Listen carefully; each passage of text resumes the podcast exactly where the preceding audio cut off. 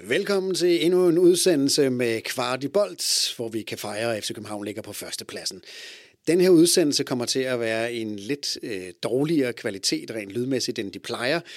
Da vi optog udsendelsen, har der været problemer med det SD-kort, som vi optager på. Så den lyd, I kommer til at høre, det kommer fra kameraets mikrofon, så det vil være lidt mere rungende, end det plejer at være. Men vi håber, at det stadig giver mening at lytte.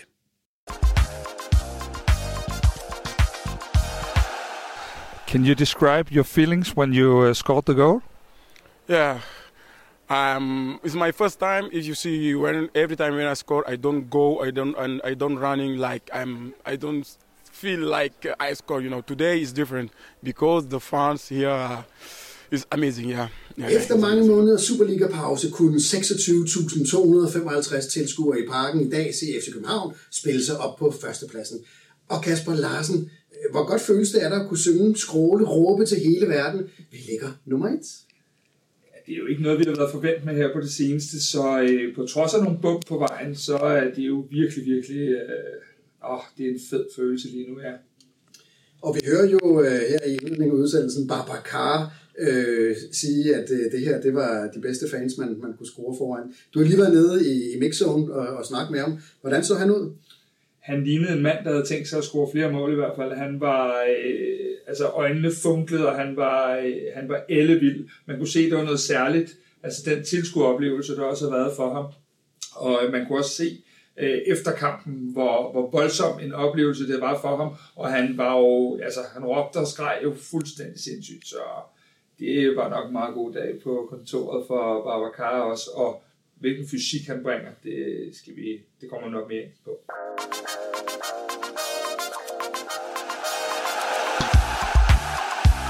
Du lytter til Kvartibolt, en podcast om hele byens hold for alle, der elsker FCK. Værter er Kasper Haugaard og Kasper Larsen. Velkommen til Kvartibolt for alle os, der elsker FC København. I den her udsendelse zoomer vi ind på kampen mod OB. Vi kigger på, hvad vi kan lære af den kamp, hvad vi kan forvente os FCK med 6 nye spillere på holdet, og hvor vi står i gulddysten. Og med i dag til at blive en lille smule klogere, så har vi en række gæster. Vi starter med dig, Oliver Toslæder-Marker. Velkommen til igen. Du er en fast del af Kvartibolt-panelet. Tak. Jeg tænder også lige for din mikrofon her. Sorry. Du er jo din fritidspersonlige træner og kostvejleder. Jeg tænker, at man har rigtig travlt sådan i januar og februar måned, så vælter det vel ind med folk, der gerne vil være tyndere, stærkere og hurtigere og længere. Ja, det må man sige. Altså folk, de har noget, de skal indhente efter noget jul og noget nytår. Jeg kunne se, at du på din hjemmeside, så kører du faktisk en konkurrence lige i øjeblikket, hvor man kan vinde en måneds gratis kost- og træningsvejledning. Jeg lægger et link ned i shownoterne, hvis der er nogen, der sidder derude og føler sig lidt for tunge i røven, eller drømmer om at blive sundere eller stærkere. Og så skal vi også sige rigtig hjertelig velkommen til Registe Ørnstrup Christensen, tidligere journalist på både Politiken og Discovery, og i dag er du freelance-journalist. Men vigtigst af alt, så er du jo en stor FCK-fan, ikke? Det er jeg bestemt. Det er skønt. Hvad er din historie med dig og FCK? Den starter egentlig, da jeg bliver født, havde jeg sagt, i 92, det skønne år. Min far er FCK-fan. Jeg ringede faktisk lige til ham, inden jeg gik herover og spurgte ham, hvorfor han egentlig var blevet FCK-fan, for jeg kommer fra Falster, så der er ikke noget sådan på den måde, den måske lige giver mening. Og han kunne simpelthen ikke huske det, hvilket også måske er grunden til, at jeg husker enormt dårligt. Men jeg har simpelthen fået det ind fra far. Og hvordan er dit forhold til FCK i dag? Står du fast et eller andet sted på stadion, hver gang der er hjemmekamp? Jeg prøver. Det er ikke altid, det lader sig gøre. Jeg har ikke noget sæsonkort, så det bliver lige sådan, hvad der passer på dagen. Jeg har været ret meget. En sidehistorie, jeg er flyttet til København for relativt nylig, så jeg har ikke haft sådan parken ligesom som nærmeste stadion. Så nu prøver jeg at tage revanche på det, jeg har misset, tror jeg. Vi er i hvert fald rigtig glade for, at du vil komme og give os den indsigt, du har i spillet og de følelser, som du selvfølgelig har for FC København. Det er jo en god udsendelse at være med i det her. Det er den første efter en rigtig lang vinterpause, og så ligger vi lige pludselig nummer 1. Det skal vi jo tale rigtig meget om i den her udsendelse. Men inden da, så skal vi, Kasper, jo lige takke nogle af de mennesker, som faktisk er med til at holde hånden under Kvartibolt. Der er 114 mennesker lige i øjeblikket, der støtter Kvartibolt med et månedligt beløb på alt mellem 35 og 1000 kroner om måneden. Og vi er jo rigtig taknemmelige for den store hjælp. Det gør det muligt for os at lave rigtig meget indhold om FC København. Og forhåbentlig også til at lave endnu mere, end vi gør nu, kvalitetsholdt indhold om FC København. Og i de næste 4 udsendelser, der kommer vi til at trække lod blandt alle dem, der er med til at støtte os med et månedligt beløb. Og der kan man vinde en Kvartibolt t-shirt. Og lige inden udsendelsen gik i gang, så var jeg lige inde i vores system her, og så trak jeg et fuldstændig tilfældigt navn ud. Så derfor så kan vi sige tillykke til Jakob Løndorf, udover at han støtter os med et månedligt beløb. Tusind tak for det, Jakob. Så har du altså vundet en gratis Kvartibolt t-shirt. Og hvis man selv er interesseret i at kunne købe en t-shirt, så foregår det på kvartibolt.dk. Og hvis man vil være med til at støtte os, og måske deltage i lodtrækningen om en t-shirt, så ligger der også et link i enten shownoterne, hvis man lytter til det som podcast, eller under den YouTube-video, som vi kører lige nu. Nå, men vi skal jo til kampen her. Lige efter kampen, der optog jeg en lille seance med vores dataanalytiker, Henrik Tustrup, for at høre, hvad det var for en kamp, når man så på data.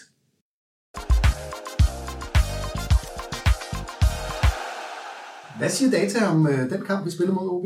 Jamen, så kigger man på data fra hele kampen, altså det samlede resultat, så er alt data stort set i OB's favør. Altså boldbesiddelsen, aflevering, afleveringspræcisionen samt spil på modstanderens banehalvdel, det var alt sammen i fordel for OB.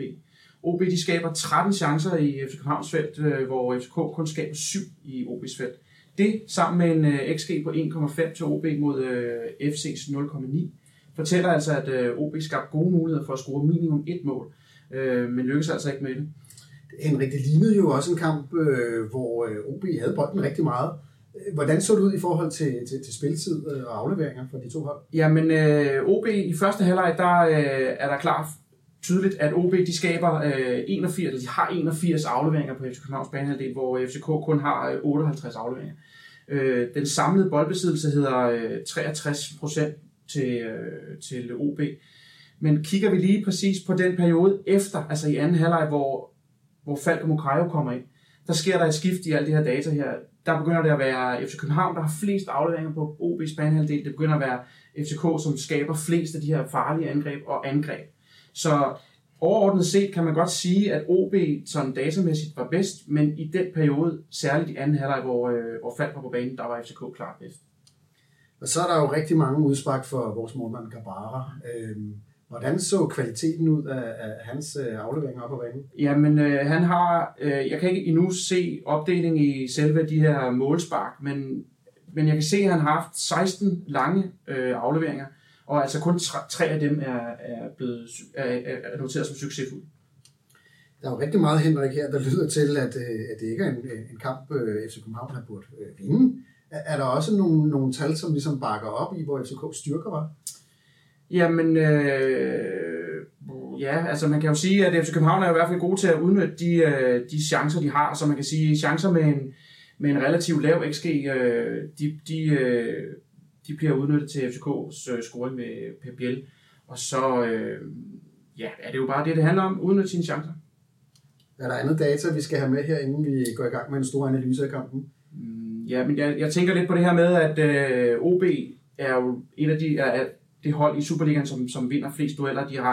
De har mange af de her 1-mod-1 dueller, som flest i Superligaen. Og det kan man sige, det lykkedes de også mod FCK, særligt i første halvleg, altså hvor de har 8 driblinger mod kun 1 succesfuld dribling til FC København, og de vinder også klart flest dueller.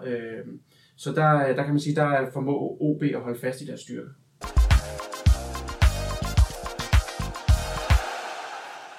Ja, Kasper, når man lytter til Henrik her, så lyder det jo som om, at det ikke var verdens mest stensikre sejr, den her FCK-sejr over OB på 2-0. Det var det bestemt ikke. Jeg tror, du vil finde meget få, der vil kalde den her indsats for prangende. Der var utrolig meget, både nervøsitet og mange ting, der ikke var afstemt i de forskellige situationer. Så man kan sige, at lidt af de marginaler, vi måske nogle gange manglede i efteråret, fik vi nok mere med i dag, fordi sådan en kamp her, vil jeg måbe påstå, var end 1-1 i efteråret, og nu står vi altså vundet 2-0, så det var bestemt ikke prangende, nej. Vi har jo ventet på den her kamp i rigtig lang tid. Vi har haft et vildt transfervindue. 6 nye spillere er en del af FC København. Sådan umiddelbart, hvad kan vi lære af den kamp, som vi spillede her? I kan i hvert fald lære, hvor meget, jeg ved også, jeg har sagt det før, men hvor meget Rasmus Falk betyder. Jeg synes, der var lidt problemer, når vi skulle føre bolden frem. Det er Henrik jo også lidt inde på i data omkring, at der bliver sparket meget, også fra Kamil Grabara nede fra målet af. Og i det hele taget kan man sige, at der var alt for lidt ro i vores spil, og det blev lidt mere med dueller, som vi også sled med at vinde. Og det er også uhørt, at boldbesiddelsen ender så markant på vores hjemmebane i OB's favør. Og Registe, Kasper han lavede et interview forleden dag med Nikolaj Boilesen ude på tieren, og en af Nikolaj Boilesens pointer, det var det der med, at FCK skulle blive langt bedre i forhold til at lukke kampene tidligere, fordi vi tabte en del point, hvor vi ikke evnede det. Den her kamp, du så i dag, nu endte jo 2-0, men havde du også ligesom mig fornemmelsen langt hen i kampen, at det her, det kunne lige så godt blive 1-1, som det kunne blive til en FCK-sejr? Ja, altså jeg synes også, kan sagtens genkende det, der bliver sagt. Det var meget nervøst og meget sådan ukontrolleret i starten, og sådan, måske meget sådan en klassisk premierekamp, eller sådan, hvis man... Der er altid sådan en eller anden form for nervøsitet, som kan være svær at have med at gøre. Så det var da det var super usikkert, og jeg var meget nervøs langt hen ad vejen. Oliver, hvordan var temperaturen på dine nerver, indtil vi scorede til de 2-0? Hvordan ser du så den kamp der? Jamen altså, jeg har skrevet her i mine noter, at de første 20 minutter, der sidder vores presspil slet ikke. Cadeau til OB for at spille rigtig, rigtig flot ud. Deres målmand er rigtig god med fødderne, og det gør, at det pres, vi gerne vil lægge højt, det får vi lidt svært ved. Og når man har svært ved at komme ind i en kamp, i en premierekamp som den her, jamen så skal man hive sig selv op, og vi manglede et eller andet, der ikke hang sammen inde på den centrale del af banen. Og det var ikke, som vi havde håbet på, slet ikke med bolden. Og Kasper Larsen, efter kampen, så var du nede i pressezonen for lige at tage temperaturen på, hvordan FC København-spillerne oplevede kampen. Og der snakker du blandt andet med Nikolaj Boilesen. Lad os prøve at høre, hvad han sagde. Boile, endelig marginalerne med os. Ja, det må man sige. Jeg synes, de fik for mange halve og hele chancer til min smag. Jeg synes også, vi slet ikke kommer til vores ret på bolden. Hvis jeg skal sige noget positivt, så er det, at vi på en dårlig dag alligevel vinder 2-0, holder nullet. Havde det været i efterår, så havde det været nogle af de der kampe, hvor vi måske har smidt 2 point. Så på det punkt er vi selvfølgelig modnet. Det er klart, at man skal også have heldet med sig og dygtigheden i nogle situationer, hvor vi får blokeret nogle skud, og Kamil har nogle gode redninger. Men vi må jo selvfølgelig erkende, at det bestemt ikke var vores dag på bolden i hvert fald. Det virker ikke altid helt afstemt mellem jer i den bagerste kæde, og så Lea og Stage lidt længere fremme, og de får spillet igennem jeres kæder en gang imellem. Hvordan oplevede du det? Ja, men jeg synes, problemet først heller er, at det er tit Thomasen, der ligger og får den på sekseren, som gør, at det bliver på den forkerte side af vores af vores angribere, hvor de kan ligge der i midten, og så bliver det sådan nogle 2 firkæder, hvor det er, at de så ligger hele tiden, de bare lige og fra kanterne ligger og kommer ind i mellemrummene og ender med at være sådan mange gange 4 mod 3 eller i situationer, og så bliver det svært at stemple op, fordi de trods alt stadig har en. Og der synes jeg, det bliver bedre end heller, at vi så siger, okay, men så må Tverskov og Kasper Larsen have den længere tilbage, og så må vi acceptere, at når de har den, så har de den. Det er ikke farligt der, men det bliver selvfølgelig farligt, når de lige får den på den anden side af vores angriber, fordi så kan vi ikke rigtig stemple op, og der får de i første halvleg for meget plads, og ligger også kado til dem, de spiller godt og finder mellemrummene, men vi er heller ikke kompakte nok, især ikke i første halvleg. Så kommer der en dobbeltudskiftning med Mukairo og Falk. Det virker som om, at den ender med at blive udslagsgivende. Hvordan oplevede du deres præstation, da de kommer ind? Jamen, de kommer ind med, Paul kommer ind og starter ud med at tage en bold ned for 40 meter. Og så bare det der med, at han holder fast i den og presser dem i bund, som gør, at vi kommer op på deres banehalvdel, hvilket vi jo stort set ikke gør i første halvleg. Det er kun på kontrasituationer, men ellers har vi ikke rigtig noget etableret spiller op på deres banehalvdel. Og Falk kommer selvfølgelig ind og holder fast i bolden. Og det var nogle af de ting, vi manglede. Det er der slet ingen tvivl om, at vi først efter 60-65 begynder at have bare en lille smule spil, som gør, at vi kan, hvis ikke dominere, så i hvert fald være med i kampen. Hvis jeg nu siger, at Mukairo på en lille smule ligner Darami, er det så helt sort? Nej, det er det ikke. Det har vi også selv lavet lidt sjov med, Falk og jeg. Det var faktisk Falk, der sagde det. Når vi sad og så en af træningskampene nede i Portugal, at måden han bevæger sig på og løber på, kan godt minde meget om ham. Men Paul er Paul selvfølgelig, og Mo er Mo.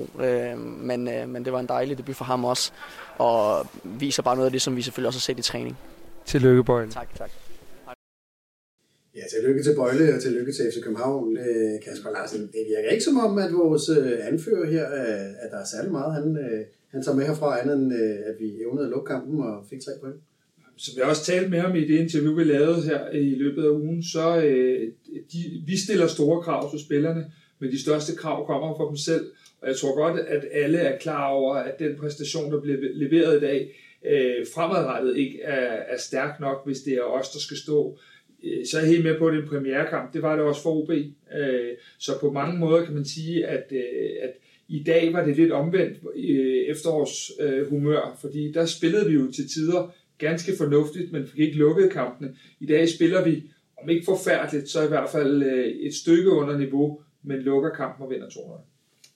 Ja, vi lukker kampen, men Registe, det ser jo i lange perioder anden halvleg ud, som om vi nærmest bliver spillet ret let ud af OB.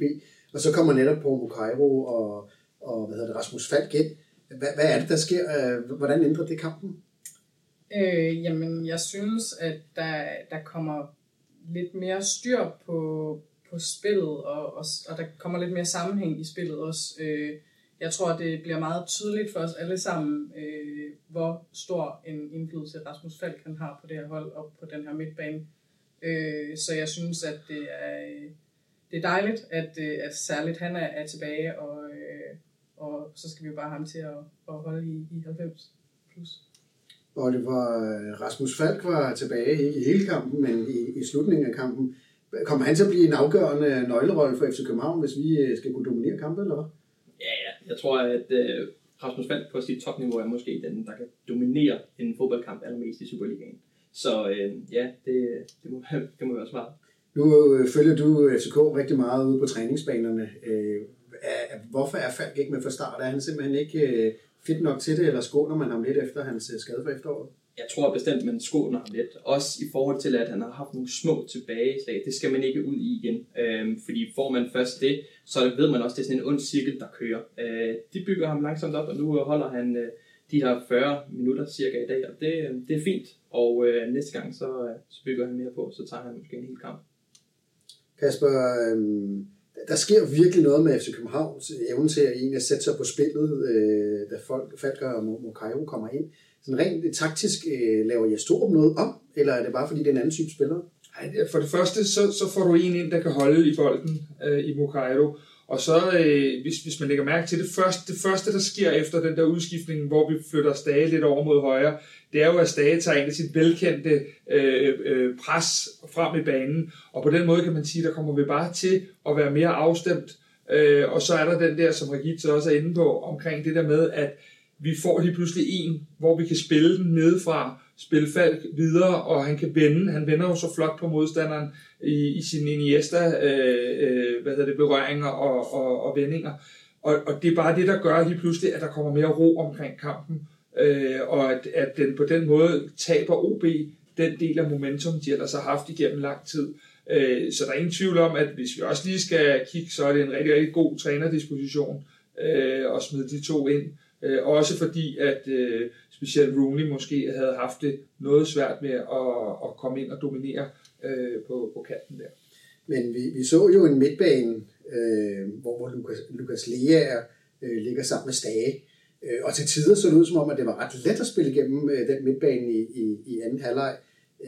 Hvad skal der laves om i forhold til den konstellation med de to på midten? Ja, nu skal vi jo passe på, at vi ikke laver sådan nogle hurtige konklusioner, fordi at de to så ret spændende ud i nogle af efterårets kampe, når de lå inde på midten sammen. Men der er jo ikke nogen tvivl om, i hvert fald for mig, at drømmen er, at en af dem lægger sammen med Rasmus Falk, fordi det gør, at vores spil bare bliver meget mindre stereotypt. Og vi er nødt til at hive fat i det, som Henrik også sagde, vi er nødt til at hive fat i, hvor mange gange, at både en velspillende Dennis Varebro, men også Kamil Grabara, simpelthen bare losser den ud af kommunen, og det gør ikke noget godt for heller for hverken Børing eller Rooney. Og på den måde kommer vi så lynhurtigt til at skulle ind i noget duelspil, og der kunne man godt se også, at Nikolaj Jørgensen måske havde et stykke til topformen, men nu i forhold til at tage de dueller og vinde dem også. Vi taber rigtig mange dueller i dag. Regis Stage lå jo nede på den centrale midt, så røg han ud på fløjen på et tidspunkt, hvor han jo havde kæmpe stor succes i løbet af efteråret. Hvor ser du egentlig helst Stage spille, hvis du kunne sætte holdet? Jeg sad og tænkte over, at jeg tror, at og nu har jeg måske også en lille forkærlighed for Stage, men jeg tror, det kunne være rigtig spændende med ham, og altså helt ude på kanten, og så og med Falk ind midt på, og se det samspil. Fordi jeg tror, de supplerer hinanden ret fint, hvis de altså, så ellers får plads, og der bliver gjort de ting, der skal. Så på den måde, synes jeg bare, han skal afsted, havde jeg sagt. Og Oliver, hvis nu Falk snart er klar til at spille 90 minutter, hvem er det så, der skal ud og vende på bænken af dem, der startede i dag, hvis nogen? I dag, når Falk kommer ind, så minder det mig lidt omkring sådan en Europa-opstilling, hvor man har en lille Stage ude på kanten, og så har man Falk og Lukas, kan man sige, den her løbekraft, som de alle tre har, men også den der kompakthed, som de kan skabe, som man ikke får med en Børing eller en Rooney på kanten eller en Mukairo. Hvis jeg skal vælge, hvem af de tre, der skal spille, hvis man kun må vælge to, så vil jeg tage Stage og Falk. Simpelthen fordi, at Stage er blevet så vigtig, og en leder inde på det her hold. Jeg ved også godt, at Lukas skal være det samme, men Stage har bare, i mine øjne, det sidste halve år, hvad kan man sige, taget det næste step, som Lukas ikke har. Så derfor vil jeg vælge de to, altså Falk og Stage. Kasper og jeg, vi sad på pressepladserne og så den her kamp, og der sad vi lige ved siden af Ekstrabladets udsendte. Og det sidste, jeg så lige inden vi gik, det var, at hans overskrift, det var noget med Varebro for en kamp. Jeg ved ikke, om han har noget at ændre den, eller nogen, der ændrede den, inden den kom ud. Men vi skal lige gennemgå de 4 nye spillere, som vi fik se i løbet af dag. Og Regitze, lad os prøve at starte med en gammel kending, nemlig Dennis Varebro. Hvad var det for en kamp, han spillede i dag?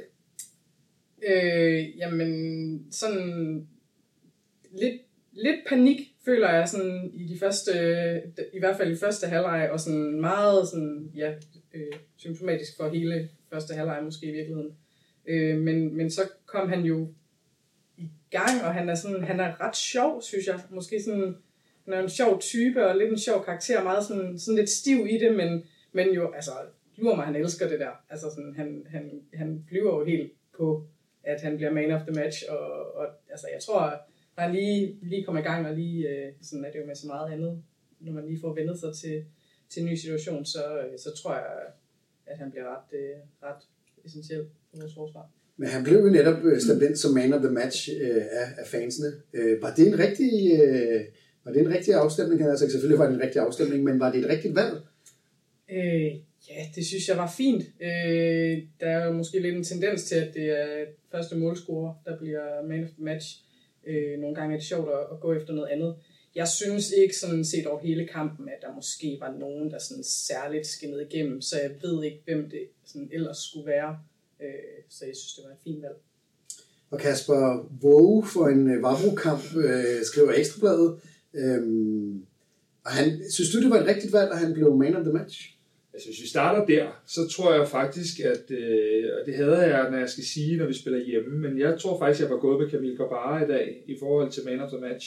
Jeg synes, han har nogle kampafgørende redninger, og i det hele taget bare en stor skyld i, at vi holder nullet i dag. I forhold til Dennis Varebro, så var det her vel en rigtig Dennis Varebro-kamp. Han kommer med 140% i alt, hvad han laver, på godt og ondt. Meget, meget af det, eller det meste af det, var i hvert fald godt i dag. Men det er jo med satsede taklinger, det er med ud af kommunen med boldene, det er i alle dueller, og så ser vi ham jo lige pludselig nede ved baglinjen, det gør vi faktisk 2 gange, og anden gang, der ender han jo med at smide den ind over, og vi laver mål. Det var jo ikke lige noget, vi sådan havde set komme, men en rigtig Varebro-kamp med alt, hvad det indebærer. Men når det så lige er sagt, så vil jeg gerne lige sige, Jeg er sindssygt glad for, at jeg ikke er Jess Thorup, når han skal til at sætte hold næste gang. Fordi Varebro som man of the match, og måske efterårets en af de allerbedste FCK-spillere på bænken i dag, Khocholava, som jo havde et lille efterslag på grund af en skade. Men ja, stille endelig spørgsmålet til Oliver, hvem der skal spille, hvad jeg ved det ikke. Og det var, vi har spekuleret meget i, at Varebro sådan set er købt til bænken. Nu er en man of the match i dag, spillede en malfolkepræstation i hvert fald i forhold til attitude. Jeg stiller spørgsmålet til dig som Kasper Larsen spiller. Har han spillet Khocholava af holdkortet? Det tror jeg faktisk ikke, han har. Jeg er sådan forholdsvis sikker på, at Khocholava, når han er 100%, så kommer han til at spille med Boile. Man har set før, at de to de gør det så godt sammen, og de supplerer hinanden fantastisk. Dejlig energi for Varebro. Han strålede i dag, og Kipper havde han glædet sig til det her, det er der ingen tvivl om. Og han gør det jo super godt, men jeg er ikke i tvivl om, når Khocholava er 100%, så spiller han. Ja, lige i forhold til det, Oliver, så vil man sige, det jeg i hvert fald synes, Khocholava gør, det er, jeg synes, han giver mere ro. Jeg synes, der er mere ro omkring ham, når han spiller. Jeg er godt klar, at vi får ikke det samme fandme voldske fra Khocholava, som vi gør fra Varebro. Men når det er sagt, så synes jeg, at han bibringer noget mere ro i sit spil, på trods af, at Varebro spillede en kanonkamp. Men Kasper, er Varebro ikke en rigtig PC-spiller? Altså en mand, der kommer med hjertet ude på blusen. Han takler igennem, han skyder igennem, han råber igennem. Han har et eller andet vinderinstinkt med sig. Han er 100% en PC-spiller, men det mener jeg egentlig også, at Khocholava er. Og når det så er, så vil folk sidde og sige, jamen det er jo fint nok, skal de jo bare spille. Men jeg tror da i hvert fald, at vi får set i dag, hvorfor det er, at Boile skal spille. Fordi hvis vi har en mere, der saver bolden fra eget felt og fremad, der er flere gange, hvor Boile spiller igennem deres kæder, og det er vi simpelthen nødt til at få, især så længe Falk ikke er helt i omdrejninger. Så er det sindssygt vigtigt med en venstrebenet stopper, der kan føre bolden frem. Så her er det jo egentlig noget meget centralt. Så hvis du har en Varebro, som losser om frem på må og få, og så som hørte vi jo også Henrik sige her, vi har en Grabara, som jo heller ikke har så meget held med at få boldene losset op af, så ligger det hele på Boiles fødder, eller hvad? Altså det har jeg jo egentlig synes, det har gjort hele tiden, men det er så vigtigt for vores hold på hjemmebane især, at vi har muligheden for at spille den ud og spille den op. Jeg tror ikke, at vi med det hold og de spillere, vi har købt ind og så videre, på noget tidspunkt bliver et hold, hvor at det kan betale sig og sparke den op på den måde, vi gjorde der. Jeg tror, det er en af de ting, at Jess og Ruben og så Næstrup, når han nu har overstået sin karantæne fra i dag, kommer til at kigge rigtig meget på, fordi det stressede os mere, end det gavnede. Og det er færre, man gør det i nogle passager af kampen, men det var faktisk et tema igennem næsten alle 90 minutter. Og det tror jeg egentlig ikke, de selv ønsker. Men Oliver, var det dig, der fortalte mig, at da Varebro kom på banen, så græd han rent faktisk, altså... Det så rigtig meget sådan ud. Altså, han kommer jo løbende ind, og oftest når de kommer ind, så er det jo der med at hilse på fansene og tage lidt fat i bolden og lave nogle afleveringer osv. Han spurtede jo rundt. Altså, han spurtede jo lidt rundt. Og på et tidspunkt, så går han ned i knæ, og så står han med sin trøje, tager den over hovedet, og så står han sådan og gneder sig i øjnene, og så står han bare og rykker på hovedet. Og det er jo fantastisk at se den her glæde, fordi at han elsker jo klubben. Det er jo så tydeligt, altså med de udtalelser, han har lavet, og den energi, han kommer ind med, det er fantastisk at se, og det har vi måske også haft brug for. En spiller, som kan skabe den her connection med fansen, selvom den er rigtig god i forvejen, men igen få en, som kan booste det endnu mere. Men vi har jo talt meget om over de sidste, siden Jess Thorup kom faktisk, FCK, det gamle versus det nye. Her kommer der en mand, som tydeligvis har følelser for klubben, som tydeligvis har en energi og nogle vinderegenskaber i hvert fald. Er det ikke noget, det FCK måske har brug for? Jo, det er også det, jeg prøver at få ind, fordi at det er simpelthen så vigtigt, at vi har de her typer, og det har vi måske savnet. Lige nu så er det jo dejligt, at vi har en som ham, som kan skabe den her energi og glæde. Vi ser det også bare på træningsbanen. Altså, de andre spillere nævner det jo også, at det er rart at have en spiller som ham, som skaber den her glæde. Så skal vi vende en af de andre nye, vi så i dag. Registe Paul Mukairu kom jo ind, og sammen med Falk jo, og fik lidt tid i den her kamp. Ej, det var også en spiller, som jeg i hvert fald glæder mig rigtig meget til at se. Hvad var det for en spiller, du så, da han kom ind? Jamen, jeg så en spiller, der var altså masser af energi, og jeg synes, han gjorde et virkelig, virkelig fint indtryk. Han viste også lidt fair play, og sådan, du ved, der var mange gode aktioner, jeg synes var vildt fedt at se, og sådan en eller anden god glæde for, at det her, det gider han godt egentlig at være med til. Nu hørte vi lige før, at der måske var en sammenligning med Moda Rami. Kunne du se den? Ja, der er nogle klare ligheder, men som Boile også så fint siger, det er også to forskellige spillere, og nu skal vi også lige, det er en kamp, vi har set ham spille, og nu skal han også lige have lov til at vise, hvem Paul er. Og det glæder mig vildt meget til at se. Det er godt, du mener til besindighed, fordi nu tager Kasper Larsen og åbner for hans mikrofon og siger, Paul Mukairu kommer ind i dag. Han gør vel en forskel, og kan gøre en forskel for det FCK-holdet. Altså, alt det, Registe siger, er jeg egentlig enig i. Men når det så er sagt, så synes jeg, det er sjældent, at en debutant i Parken har leveret så flot et teknisk niveau. Altså det Boile er inde på, det er jo første aktion, hvor man lige tæmmer den over 40 meter eller noget af den stil. Og måden han spiller på, måden hans tyngdepunkt og måden han går forbi i det der glidende løb, det er så let at se på. Han er måske den af vores nye spillere, der er gået mest under radaren indtil videre. Vi har hørt meget om Babacar med det flotte CV, og vi kender Varebro, vi kender Nikolaj Jørgensen. Ham her er gået lidt under radaren, men hvis det er ham, der er gået mest under radaren, så fair nok, fordi hvis modstanderen ikke kender ham, skal de nok komme til at kende ham her i foråret, fordi det var voldsomt, det der tekniske niveau. Nu snakker vi om hans offensive kvaliteter. Det der også er med ham, det er, at han arbejder jo stenhårdt defensivt. Han er en rigtig holdspiller. Mange af de ting, han har sagt i interviews og så videre, det er jo også der med, at han vil gøre alt for holdet. Og han er virkelig en holdspiller, og at man kan se, bliver han spillet over, så er det bare en hård sprint tilbage for at gøre det godt igen. Øvringen startede jo inden, som man jo også gjorde i store dele af efteråret, men bliver så taget ud til fordel for Paul Mukairu. Skal Bøving være bange for, om Paul Mukairu der går ind og udfordrer hans startplads på FC København? Ja, det skal han. Det er der ingen tvivl om. Bøving havde ikke sine bedste minutter i dag, og det kan være noget, der ligger sammen med holdet i forhold til den præstation, der var, mens han var på banen. Men ingen tvivl, når der kommer en debutant med det går på mod, og den der udfordrende stil, han er, og han bliver ved, så er det noget, at Bøving han skal, hvad kan man sige, gøre det bedre end. Kasper Larsen, vi snakkede jo meget om inden transfervinduet, vi havde brug for nogen, som havde fart, vi havde brug for nogen, der kunne udfordre. Er Paul Mukairu måske noget af det, som vi synes, vi manglede lidt i efteråret?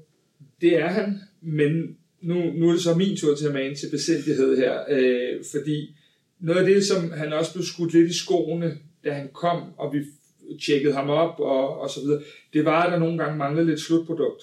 Og man kan sige, at alle de her ting, vi har set i dag, er rigtig, rigtig stærke, rigtig, rigtig gode. Men for at vi sådan ligesom skal begynde at gå ind og veje, hvem spiller og hvem spiller ikke osv., så skal vi selvfølgelig også se, hvad det er for et slutprodukt, han indeholder. Fordi hvis pakken som slutprodukt er lige så god som den pakke, vi så ude på banen i dag, så falder jeg ned af stolen inden foråret om. Men det skal vi jo selvfølgelig lige se. Han har selv en chance i dag, hvor han måske godt kunne have fået lidt mere ud af det. Og det er jo så spændende at se, kan han lægge det på her i København? Fordi det har været hans udfordring. Jeg håber, at du kommer til at falde ned af stolen her i løbet af foråret. Jeg skal nok hjælpe dig op. Du er trods alt en ældre her efterhånden, så hvad er det? Men lad os gå med den kombination, at Paul Mukairu, han kommer til at få et fremragende forår i FC København, og du ligger ordet rundt under bordet. Det tager vi.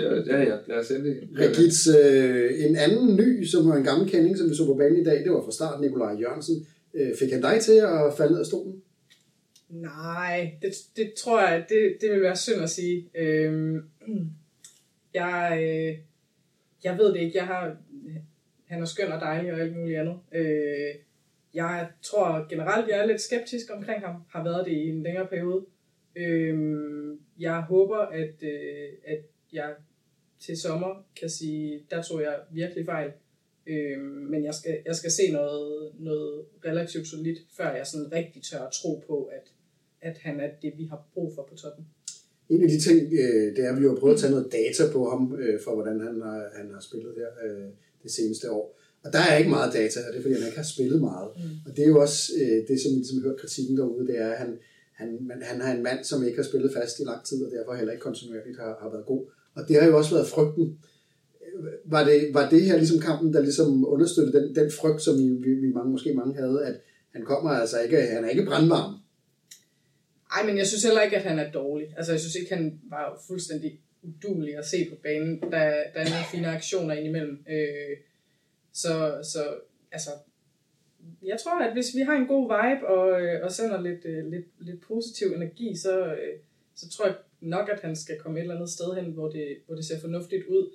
Men med tanke på, at han jo grundlæggende erstatter Jonas Wind, så synes jeg, at det er svært sådan rigtigt at være super positiv so far i hvert fald. Og Kasper, Nikolaj Jørgensen, han var valgt ind som førstevalg, blandt andet foran Babacar. Hvordan synes du, det gik for Nikolaj Jørgensen der? Ej, det var en blandet omgang bolcher, men man kan så også sige, at måden vi så får spillet kampen på, gør heller ikke, at det bliver en rigtig Nikolaj Jørgensen-kamp. Jeg vil så sige, at jeg tror hverken Babacar eller Nikolaj Jørgensen er 90 minutter spillere lige nu, så jeg tror, der bliver masser af spilletid til dem begge to, og så er det om, hvem der griber dem. Nu kan man sige, at nu kommer Babacar ind og scorer i dag, så er det altid nemt at hylde ham og pille den anden ned. Sådan ser jeg det ikke helt. Jeg ser, at vi kommer til at spille niveau i form igennem nogle kampe her den næste måneds tid, fordi han har ikke spillet meget, som du selv siger, det sidste halve år, og lige med ham er det jo den samme historie som med Varebro og Oliver også taler om. Det er jo en mand, der elsker klubben, og en mand, der elsker fansene, og jeg tror, han var foretrukket i dag, fordi han ved godt, hvad det her det går ud på. Han ved godt, hvordan det er at spille for sindssygt mange mennesker inde i parken, og så videre. Så en stille dag på kontoret for Nikolaj, men egentlig havde jeg heller ikke forventet så meget mere på nuværende tidspunkt. Jeg tror simpelthen, at de to de kommer til at dele kampene more or less som i dag, og så vil det sætte sig i løbet af den næste måned, hvem af dem, der, nu kan man sige, Babacar i hvert fald lige kommer ind og har tur i den og får scoret. Det giver altid et lille plus i trænerens bog, men ellers så tror jeg, at det vil vi se i løbet af den næste måned, hvem der kommer til at spille. Men hvis Nikolaj Jørgensen nu får banket rusten af og kommer i ordentlig form, hvad er det så for i hans kvaliteter, du ligesom ser skal gøre en forskel, en positiv forskel for København? Jamen, for det første, så kan man sige, at Nikolaj startede jo herinde for efterhånden mange år siden som venstrekant, og har så udviklet sig rigtig meget som fodboldspiller siden, og er blevet det, man kalder en rigtig nier nu. Stadig god til at søge ned i banen, men også med en helt anden fysik, end da der kom en klein mand fra Leverkusen her for efterhånden mange år siden. Han kan bidrage med rigtig meget. Han kan bidrage med at være opspilstationen. Han kan bidrage med at suge boldene til sig, når Grabara sparker dem fra målfeltet og helt op. Og han kan bidrage med at være det bindeled, der er mellem midtbane og så angrebet. Og så er han en rigtig god afslutter også, når det kommer dertil. Så han har rigtig mange kvaliteter, han kan bidrage med. Det spændende bliver, hvornår får vi dem at se, hvor langt er han fra rent træningsmæssigt, fordi han kommer jo først den 31. januar, og det er jo altså trods alt kun 3 uger siden i dag, at han kom. Og hvis du ikke har spillet et halvt år, så går der som regel lige lidt tid, inden at du finder dine mekanismer. Og så vil jeg så igen sige, et FCK-hold, der havde haft omvendt possession med de 62% eller noget i dag, havde nok været et andet FCK-hold at bedømme Nikolaj på. Og så skal vi til den 4. nye, som vi fik lov at se i dag, Oliver. Det var Babacar, manden, som formentlig skal konkurrere mod Nikolaj. Hvordan synes du, Babacar han gjorde det?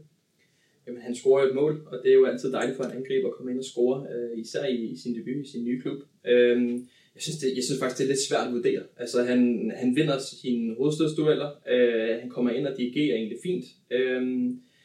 Så har han, hvad kan man sige, den her presence på banen med hans fysik, og ellers så er det sådan begrænset af, hvad man kan sige om ham, andet end han er egentlig feltet, og han scorer et flot mål, og det er jo super dejligt. Det er sådan, jeg er mest glad for, det er egentlig hans jubelscene. Det er virkelig dejligt, man kan mærke den der glæde i at være i FC København. Og så hørte vi jo lige her indledningsvis, Babacar, han sagde jo, at han plejede egentlig ikke at juble særlig meget, når han scorer. Men i dag, der jublede han, fordi han kunne mærke, at han var kommet til et sted, hvor fansene var fantastiske. Tror du, Babacar, han bliver en kæmpe FCK-legende? Det synes jeg er svært at sige efter den her kamp. Men han har da klart potentialet til det. Altså, hvis man jubler sådan der efter sin første scoring i sin første kamp, så synes jeg da jeg tror godt, han kunne blive en ny fan-darling, om man vil. Jeg tror, han kommer til at dyrke det på en lidt anden måde, end Varebro måske gør, men sådan, det måske en fremtidig legende. Og Kasper, han skruer jo et mål. Det er jo måske ikke, det bliver nok ikke årets mål, men den var fint nok. Den trillede langsomt ind over stregen.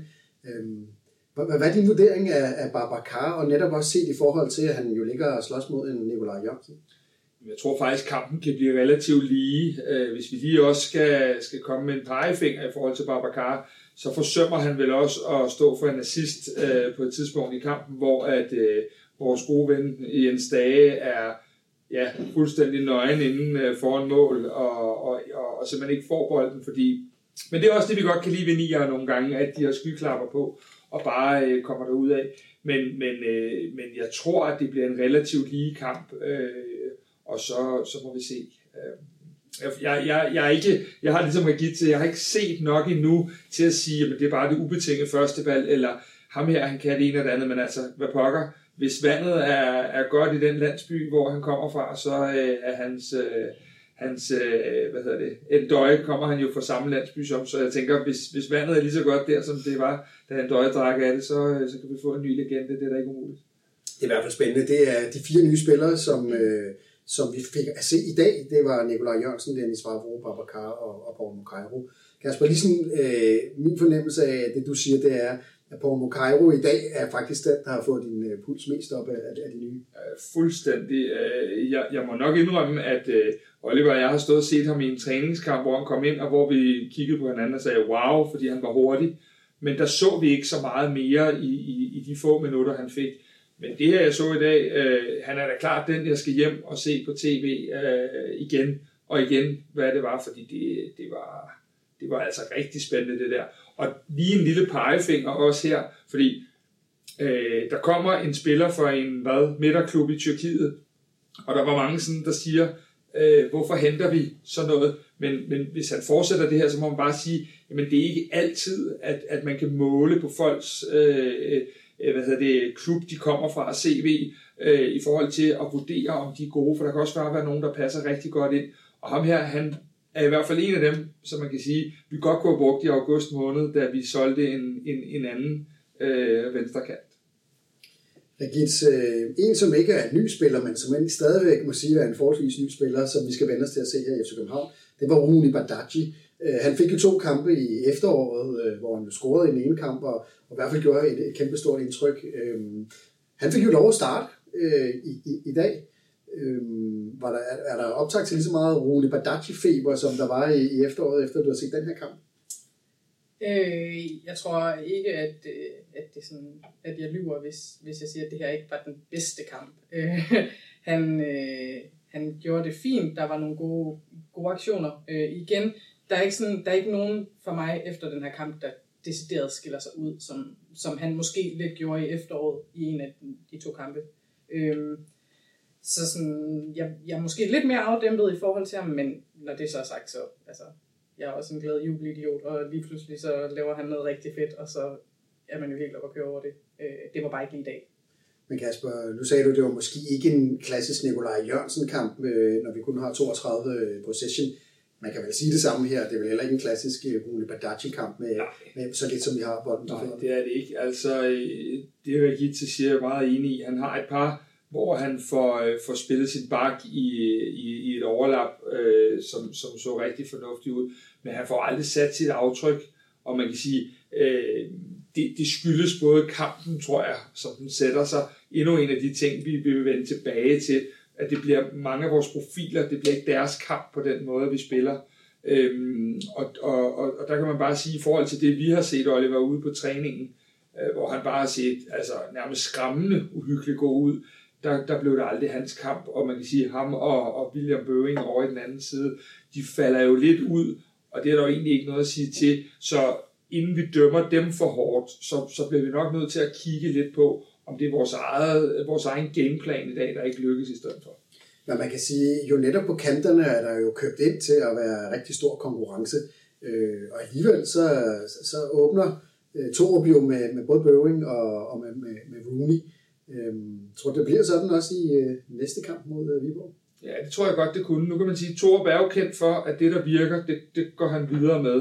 Men, og der er helt klart en kamp nu her i løbet af ugen, der skal kæmpes med de flotte indhop, der kom. Når det så er sagt, så tror jeg, at nu har vi vundet, og at man har lidt snor. Og et eller andet sted, så synes jeg også, det er en fin ting, det der med, at de nye skal ind og erobre pladsen. Så jeg tror, ligesom med mange af de andre, der bliver masser af minutter. Nu er der jo også nogen, der er tilmeldt vores trup til Conference League, og nogen, der ikke er.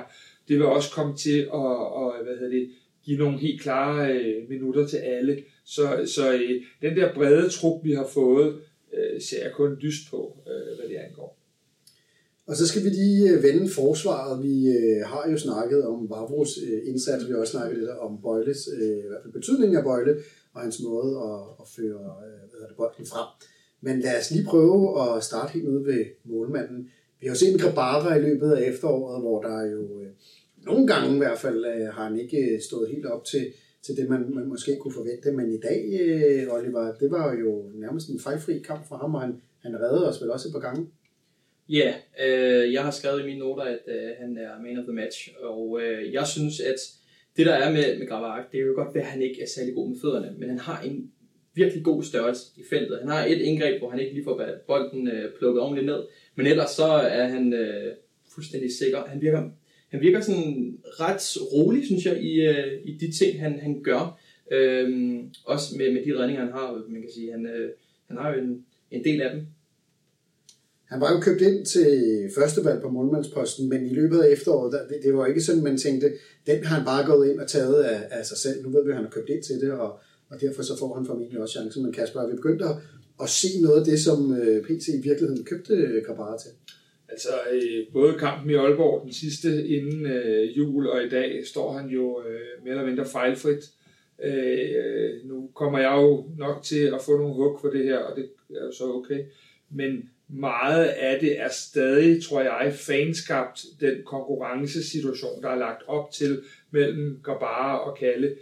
Som vi også har sagt flere gange i det her program, så har det ikke været tema for Jess Thorup på noget tidspunkt at skifte målmand. Så jeg tror, en del af det, vi bliver ved med at snakke om, det er, fordi vi jo læser med på sociale medier og ser, at man kan sige, at mange i hvert fald har sympatien for Kalle Jonsson versus Grabara. Men det styrer selvfølgelig ikke trænerteamet, og det skal det heller ikke. En af FCK's helt store styrker i efteråret, det var, at vi ikke tillod særlig mange chancer mod os, og det blev også det forsvar og målmand, der stod og lukkede færre mål ind. Nu hører vi jo selv Henrik sige her, at der er OB's expected goal, den var forholdsvis høj, men det blev jo til, at vi holdt nullet dernede. Så vi, altså fordi man kan sige, Grabara han tog nogle bolde, som i hvert fald sikrede os, at de ikke scorede. Så vi den samme solide defensive præstation, som vi også har set i efteråret? Der var absolut intet solidt ved den her præstation på nogen måder. Der var derimod nogle af de marginaler, vi har efterspurgt så meget. En Pep Biel, der forrettede sit frispark af, som jo ikke var gået ind ellers. Og så at der er nogle chancer, som Grabara tager, og der er i det hele taget mange situationer, hvor at de der marginaler går hos os, og hvis man kan sige det sådan, så var der i hvert fald ikke så mange af dem i efteråret, fordi alle stats viser jo, at vi burde have ligget nummer 1, vi har flest scoret mål og færre slukket ind og så videre, men vi gør det ikke, og det er jo fordi, at de der marginaler, det skal lige siges, det er ikke held, marginaler det er noget, man spiller sig til, og dem spillede vi os ikke til, og det gjorde vi i dag, men solidt, det var det ikke. Lige til at supplere lidt med, altså man kan sige, der er jo nogle indgreb i feltet fra vores forsvarsspillere, især Ankersen, der kommer ned og blokerer en del skud. Og så har vi også Vafro i anden halvleg, som kommer ned og redder den på stregen via en glidende takling. Og som du selv siger, det er ikke tilfældigt i forhold til marginalerne. I dag så kaster vi os ned for at blokere alt, hvad der overhovedet er. Og det synes jeg var mega fedt at se. Men altså, Varebro blev jo man of the match, kåret af alle fansene i dag.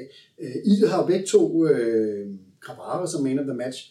Og så var der en Victor Christiansen, Kasper, som jo vel egentlig også havde en rigtig god kamp i dag.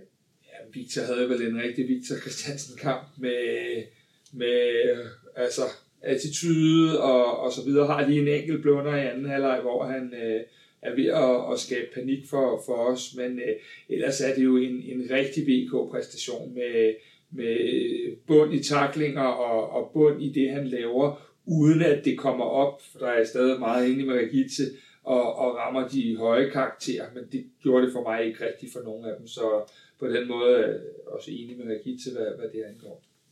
Og så lidt længere fremme af banen, der havde vi en Pep Biel, han var jo efterårets profil i Superligaen. Han scorede et mål i dag. Nu har jeg ikke set efterfølgende, om det bliver kategoriseret som et selvmål, eftersom den bliver rettet af på vej ind. Ligner, Registe, i dit verdensbillede, ligner Pep Biel også en, der kan blive forårets profil i Superligaen? Ja, hvorfor ikke? Det er... hvis, altså, det så... Det bliver, jeg føler meget, at det bliver en gentagelse, men det, altså sådan, det er den første kamp, og sådan, det så fint ud. Det var fornuftigt... Men hvis han hele tiden kan spille på, at marginalerne går hans vej, så er der ikke noget, der skulle stå i vejen for det. Men jeg synes også, der er andre, der godt kan komme op og konkurrere med ham. Uden tvivl. Men altså, nu er der jo selvfølgelig den lille smule eufori, som vi tager med, fordi vi rent faktisk ligger nummer 1 allerede efter første kamp her. Og vi fandt 2-0 over OB. Men det, som jeg også hører dig sige, det er sådan, bør vi i virkeligheden være en lille smule bekymrede, selvom vi jo lykkes med de 3 point? Jeg synes klart, at vi bare skal holde fast i euforien, og det, altså, det gavner alle bedst, tror jeg, at vi bare har det dejligt over det her. Men selvfølgelig skal vi også være realistiske og kigge på det spil, der bliver spillet, og de aktioner, der bliver lavet, og på den måde er der, jeg ved ikke, om der er grund til bekymring, men jeg synes ikke, at vi skal ikke købe, vi skal ikke bestille guldølen endnu, altså sådan. Og hvad siger du, Kasper Larsen, på bekymringsskalaen? Altså, hvordan ser det ud, det vi så i dag, i forhold til det, vi skal se i resten af sæsonen, for at vi kan vinde guld? Hvis vi ser det samme i de næste 2-3 kampe, så skal vi være bekymrede. Men lige nu, der er det her jo en af de der kampe, hvor man ved, at der sidder 5-26.000 og håber, at man går ud og brænder det af. Vi får en gave fra OB inden kampen, og så det hele vælter jo i forhold til forventninger til dem selv og til os og så videre. Men folk, der kender programmet, ved også, at for min del, så handler det ikke så meget om at vinde og tabe. Ja, det gør det jo selvfølgelig, men det handler ligesom om præstationerne. Og den i dag, den skal de i hvert fald have kigget rigtig godt igennem, for hvor det er, at vi ikke lykkes, fordi vi må ikke komme ud i en boldbesiddelse på cirka 38% på hjemmebane mod OB, og være så presset tilbage og egentlig have svært ved overhovedet at have noget etableret spil. Så jo, der skal være nogle ting i forhold til præstationen, der er bekymrende, men samtidig også på Registes hold i, at når de kommer ud i morgen, så skal de også være super glade. Vi ligger nummer 1, og vi har allerede hentet point på de andre og så videre, så videre. Så det er lidt en blanding, men trænerne har en opgave med at få indkapslet de fejl, der skete i dag. Det er der ingen tvivl om. Ja, Oliver, jeg vil spørge dig. Der kommer et på papiret middelmåde et OB-hold på besøg.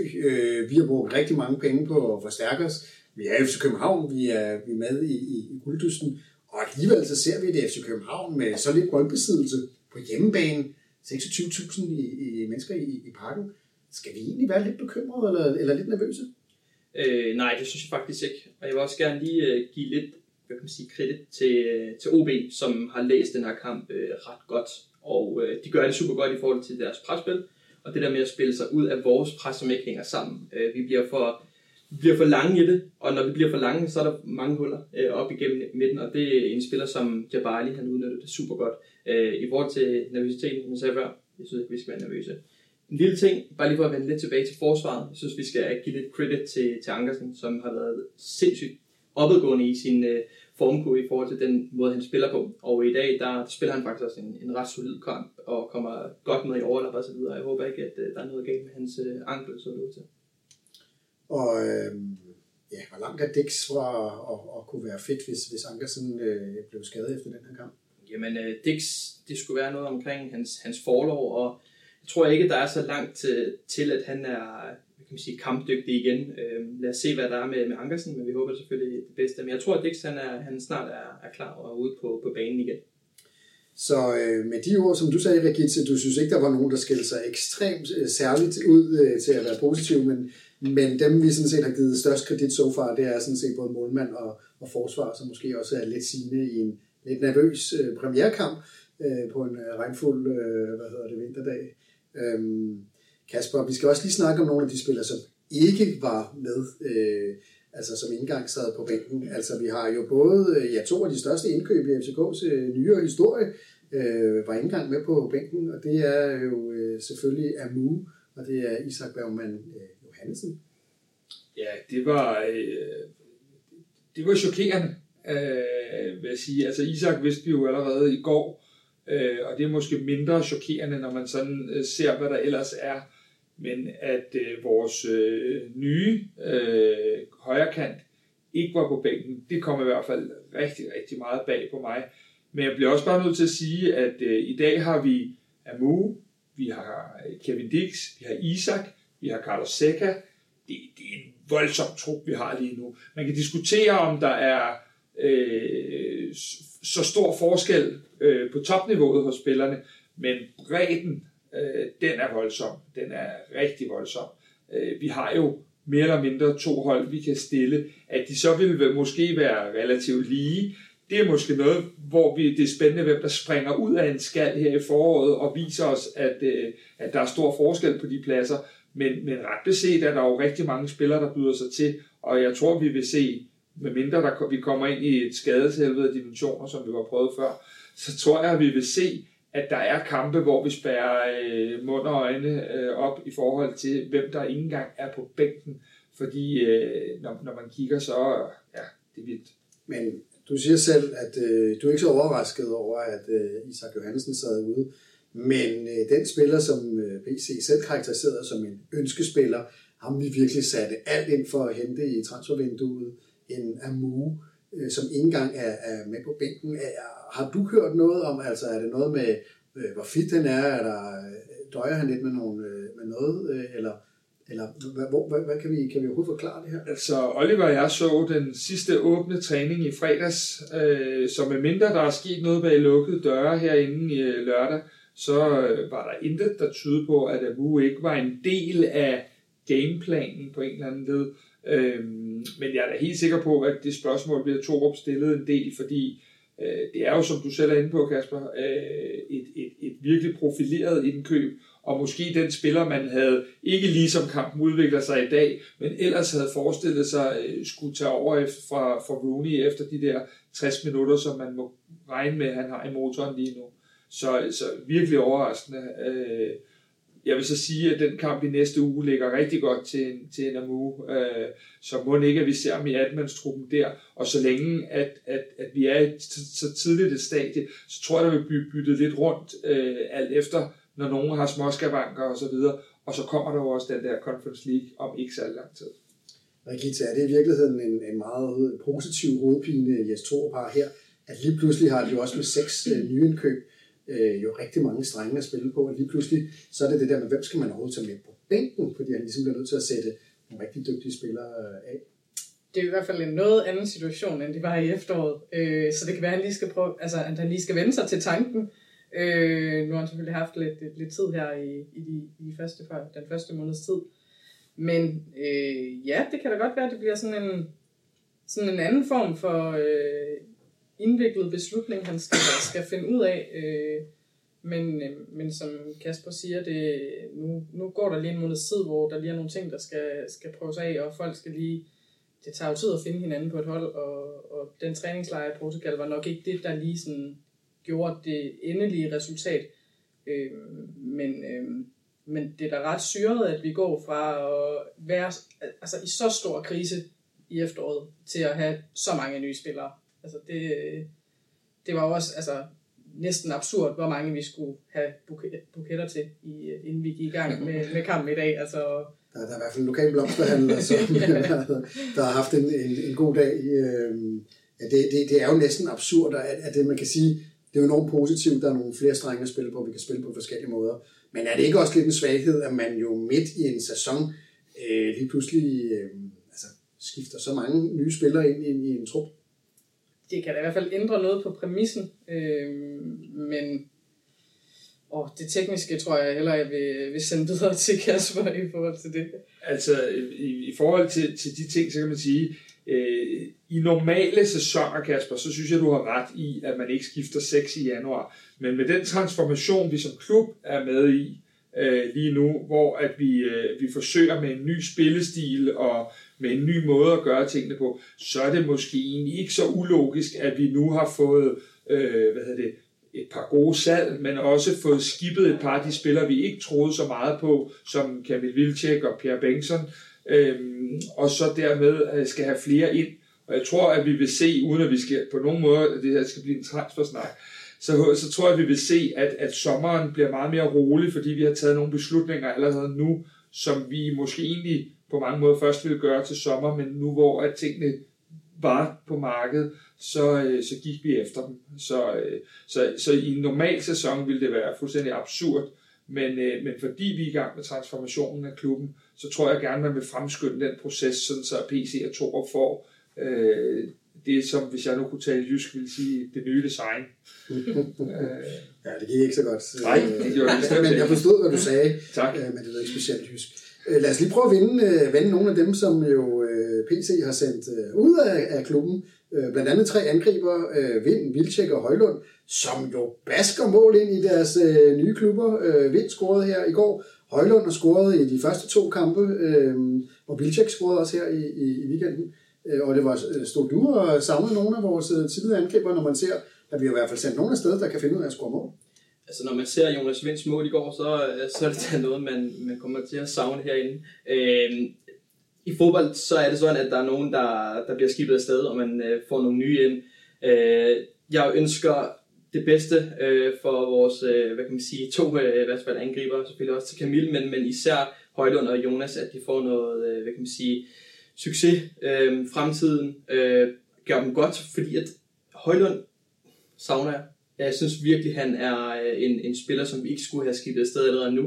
Nu ser vi lidt, hvad det er, han kan. Jeg synes, at det er for tidligt at sende ham afsted, og jeg ønsker ham alt det bedste, også til de andre. Ja.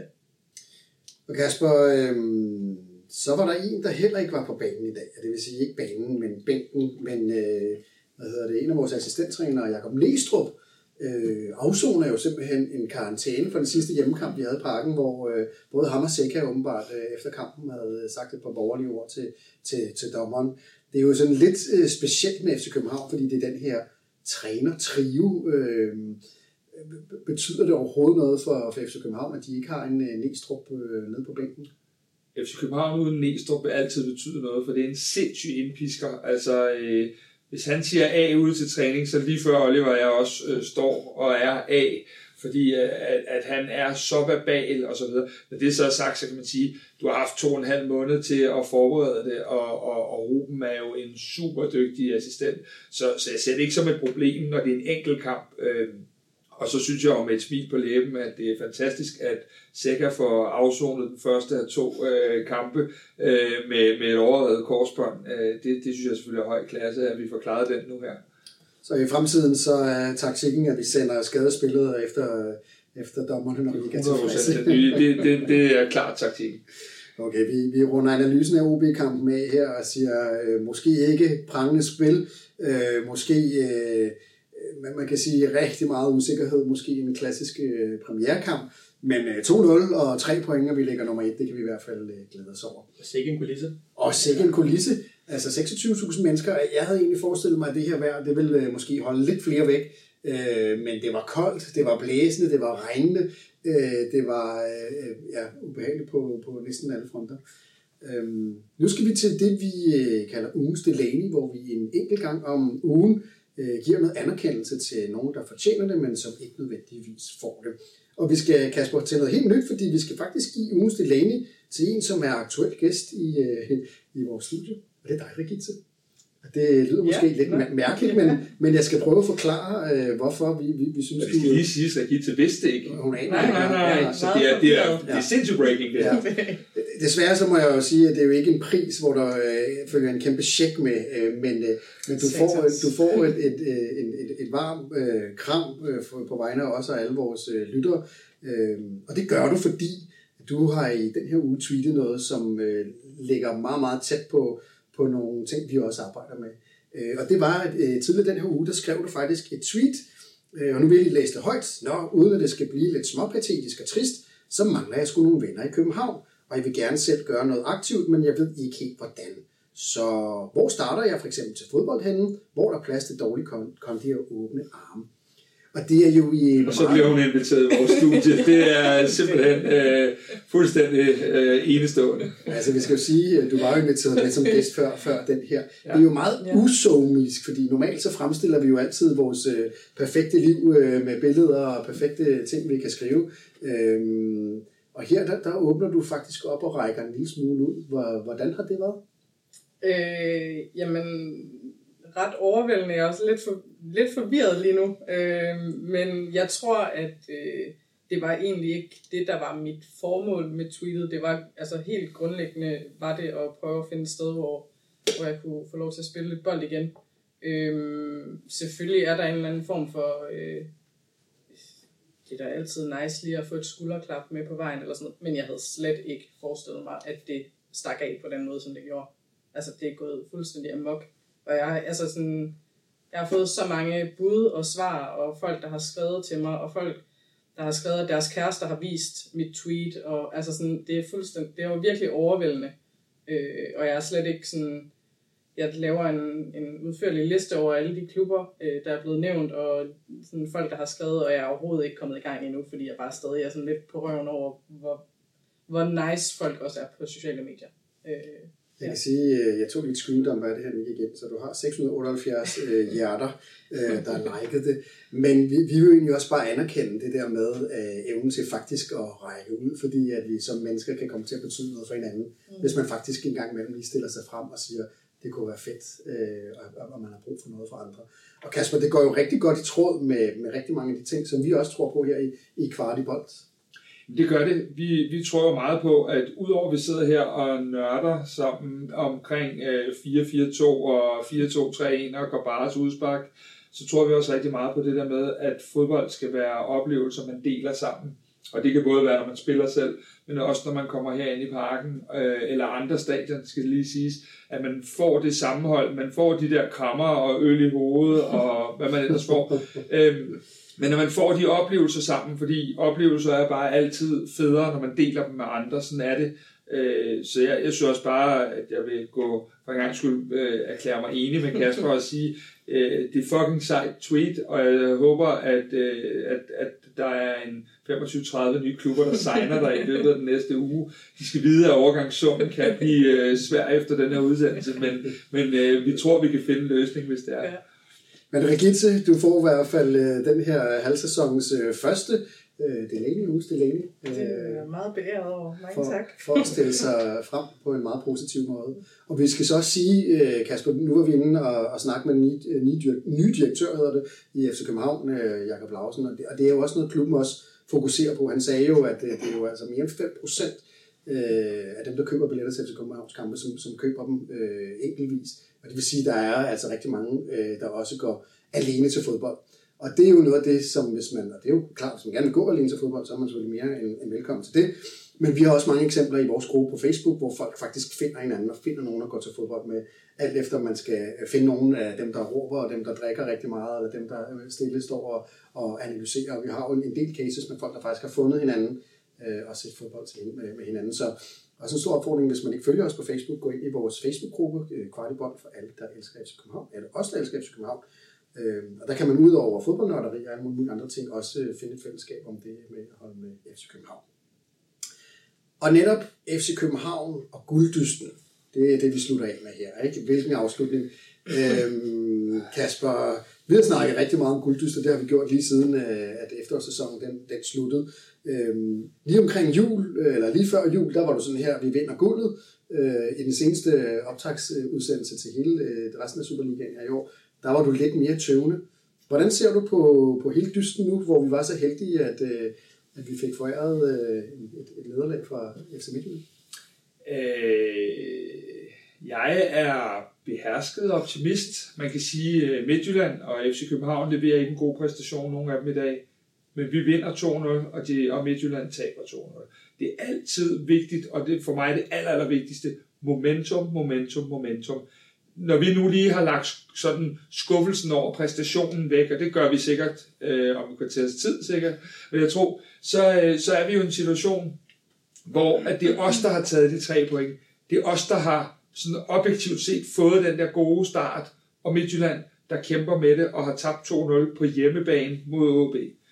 Når det så er sagt, så hader jeg at sige det, men Brøndby går op og vinder 2-0 i Farum i dag, uden Mikael Uhre og uden Morten Frendrup. Og lige nu ligner det, at Andreas Marksøg også bliver... Vi er simpelthen nødt til ikke at kalde dem ude endnu. Det her det er jo lige pludselig blevet en trio deroppe, der ligger inden for 3 point. Og derfor så er vi nødt til at sige, at vi har 3 hold, der lige nu kæmper om det danske mesterskab. Nej, jeg tror ikke, Brøndby er favorit til det, men vi er nødt til at lade være at være så arrogante, at vi ikke trods alt stadig har et regnestykke, hvor de er i. Når det så er sagt, så har jeg sagt i december, at FC København vinder guld, og det gør de også. Regis, vi har ikke hørt dit bud på det, men vi lå jo 2 point efter FC Midtjylland. Nu ligger vi nummer 1 lige pludselig. Hvad synes du, hvordan synes du den her guldduel ser ud i forhold til det forår, vi skal igennem? Jamen, der er der ingen tvivl om, at det bliver et hårdt forår, som så mange andre. Og jeg vil ikke være super arrogant. Selvfølgelig er der andre, men altså, selvfølgelig vinder vi guld. Altså sådan, nu, jeg kommer i dag, og jeg går igen, og kommer måske ikke tilbage. Jeg kører den fuldt ud. Selvfølgelig vinder vi guld. Fantastisk. Oliver, det er jo lidt... overraskende, at Midtjylland, nu ved jeg godt, der har været en stor pause, men de tabte størst de sidste 2 kampe i løbet af efteråret. Nu taber de igen til OB og leverer førstepladsen til os. Er du overrasket over det? Ja, jeg er overrasket. Også i det mente, at OB's lidt ujævne opstart til den her forårssæson med en træner, som de ikke får ind, som de gerne vil have nu, og det er klart, det burde gøre noget med et OB-hold, og når Midtjylland har dem på hjemmebane i første kamp, så tænker man, at den hiver de hjem. Men en gave, det tager vi gerne imod. Og hvordan har du det så, Kasper? Han taler jo lidt af erfaring, så han er jo meget bange for Brøndby, selvom de jo papiret ikke kan matche os. At de kommer her og måske bliver en reel trussel i gulddysten? Nu skal jeg ikke lave en kæp og kalde, at der kun er 1%, men jeg mener dybt seriøst, at jeg tror ikke, at de kan tro os i en guldkamp. Og hvordan ser du så på Midtjylland? Altså, hvad er det, der går galt for dem? De plejer at være benhårde, og selvom de spiller dårligt, så knuser de modstanderen og scorer i det sidste minut og får alligevel deres 3 point mere.